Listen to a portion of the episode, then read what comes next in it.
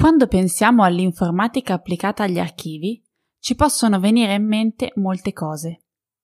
Molti di noi penseranno a come rendere fruibili gli archivi analogici in rete e alle infinite possibilità di riproduzione che dà il digitale. Altri penseranno a come e dove salvare i file che producono, o più probabilmente altri ancora avranno pensato alla sconsolante pila di chiavette e hard disk più o meno ordinatamente riposti nei cassetti nelle scatole o anche a NAS e cloud che ci permettono di recuperare i dati memorizzati in brevissimo tempo. Più o meno. Ma siamo sicuri che sia tutto qui? Che sia così semplice?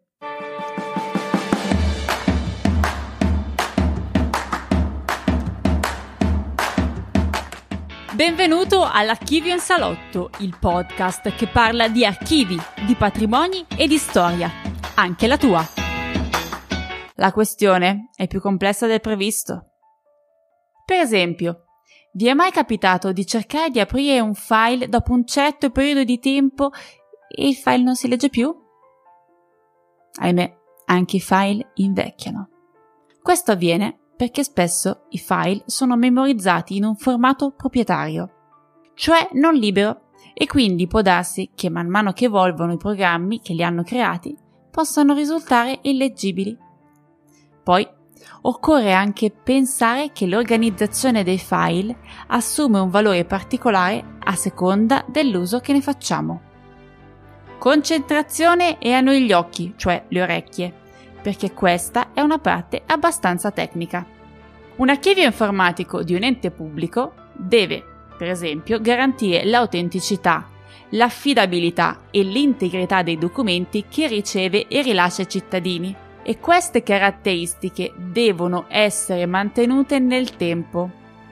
È evidente che per raggiungere questo scopo l'organizzazione interna dell'archivio e la natura dei file memorizzati diventano fondamentali.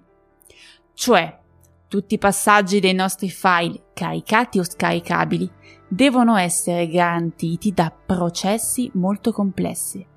Molte istituzioni per garantire questi delicati passaggi utilizzano sistemi omologati secondo uno standard ISO, che noi archivisti conosciamo bene perché abbiamo contribuito alla sua costruzione e al suo sviluppo nel tempo.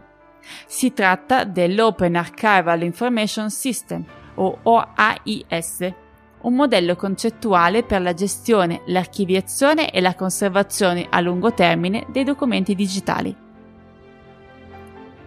L'Open Archival Information System delinea funzioni, responsabilità e organizzazione di un sistema di dati, come può essere quello delle pubbliche amministrazioni, il cui fine sarebbe quello di preservare le informazioni nel lungo periodo noi non ci accorgiamo direttamente della sua esistenza, se non forse quando ci viene rilasciato un documento informatico che presenta caratteristiche particolari e che viene sempre accompagnato da informazioni che noi chiamiamo di contesto. Servono appunto a rendere in chiaro tutta una serie di dati che, insieme al documento stesso, possono essere usati per comprovare la provenienza e in certi contesti in grado di interpretarli anche l'autenticità. Nel web, tuttavia, ci sono anche altri luoghi dove possiamo reperire o scaricare informazioni o documenti che non sono organizzati necessariamente in questo modo così rigido.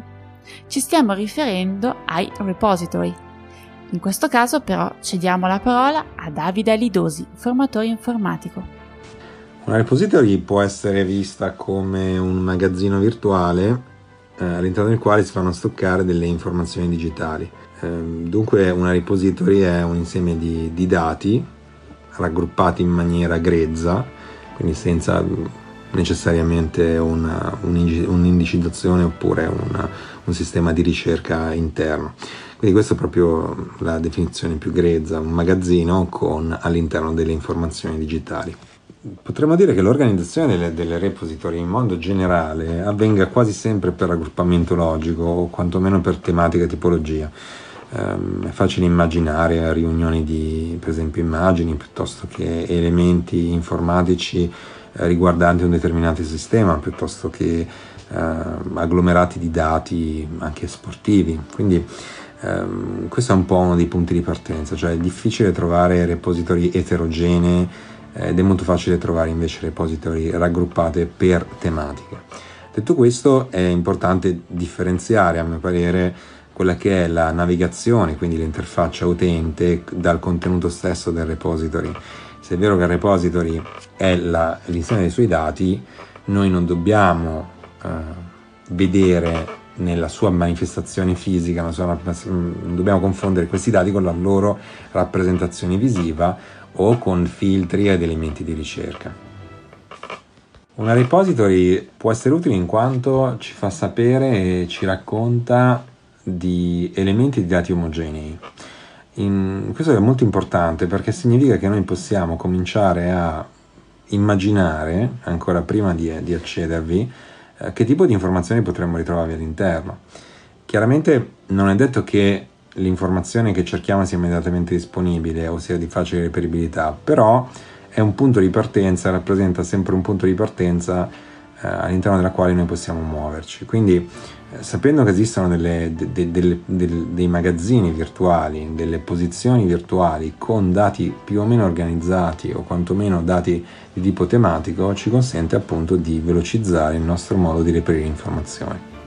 La cosa interessante delle repository, soprattutto ai tempi di, di internet, insomma, soprattutto diciamo che la repository nasce con internet in quanto è proprio l'interconnessione fra computer che la rende possibile. Eh, immaginiamo anche Google come chiave di ricerca, è un enorme repository di siti, quindi comunque anche Google rappresenta un, un sistema di ricerca per, te, per, tematiche, per tipologie, eccetera. Eh, però la cosa interessante e interessante che noi possiamo avere delle repository è trovare magari vecchi contenuti o contenuti che sono stati abbandonati all'interno della rete che per qualche ragione o per una necessità riusciamo a, riusciamo a tirare all'esterno, riusciamo a far arrivare a noi. Eh, cosa ancora più interessante è mh, mm, quando, appa- quando, questi appaiono in maniera inaspettata o eh, su contenuti vecchi che eh, non crediamo e non pensiamo magari di poter più, più riprendere. Ovviamente può accadere anche il contrario, cioè che una risorsa che era disponibile precedentemente non lo è più e quindi mm, anche in questo caso noi abbiamo poi la necessità o la difficoltà di accedere a questa risorsa che magari è citata da qualche parte ma che poi nel momento in cui noi cerchiamo di, di eh, ottenerla e di richiamarla mh, mm, risulta poi in realtà inaccessibile. Essendo partiti dalla definizione dei repository come un insieme di dati omogenei, eh, memorizzati su sistemi informatici a distanza, digitali e così via, comunque, potendo comunque affermare che ad esempio Google è un sistema di interfaccia che, che consente di accedere a siti web che dal punto di vista della ricerca comunque sia rappresentano gruppi di informazioni digitali, um, Vediamo di fare qualche esempio un po' più concreto. Allora, sicuramente gli FTP possono essere un punto di partenza, ovvero server che si occupano di memorizzare dei dati. Quando noi accediamo a queste risorse abbiamo banalmente un elenco di informazioni, un elenco di file che possono essere poi selezionati o scaricati a seconda della necessità. I siti web alle volte possono fungere da repository perché magari hanno delle zone di download oppure delle zone che comunque raggruppano elementi, gallerie di immagini, gallerie fotografiche, piuttosto che ancora una volta driver, quindi sistemi di funzionamento per, per computers, o dei documenti, delle scansioni in PDF di, di, di libri o di, o, o di giornali. Eh, quindi anche il sito web di fatto può diventare un repository magari non troppo organizzato, oppure abbiamo veri e propri database, quindi una grande società che crea un sistema di navigazione all'interno del proprio sistema, magari permettendo di personalizzare le ricerche e gli output con dei PDF generati in tempo reale da, dal server, dai sistemi. Quindi ehm, sono vari livelli di, di, di, raffinatezza di queste repository e, che vanno sia dalla loro qualità di ricerca e di, e, e di estrazione dati che poi dalla qualità stessa dei dati che contengono.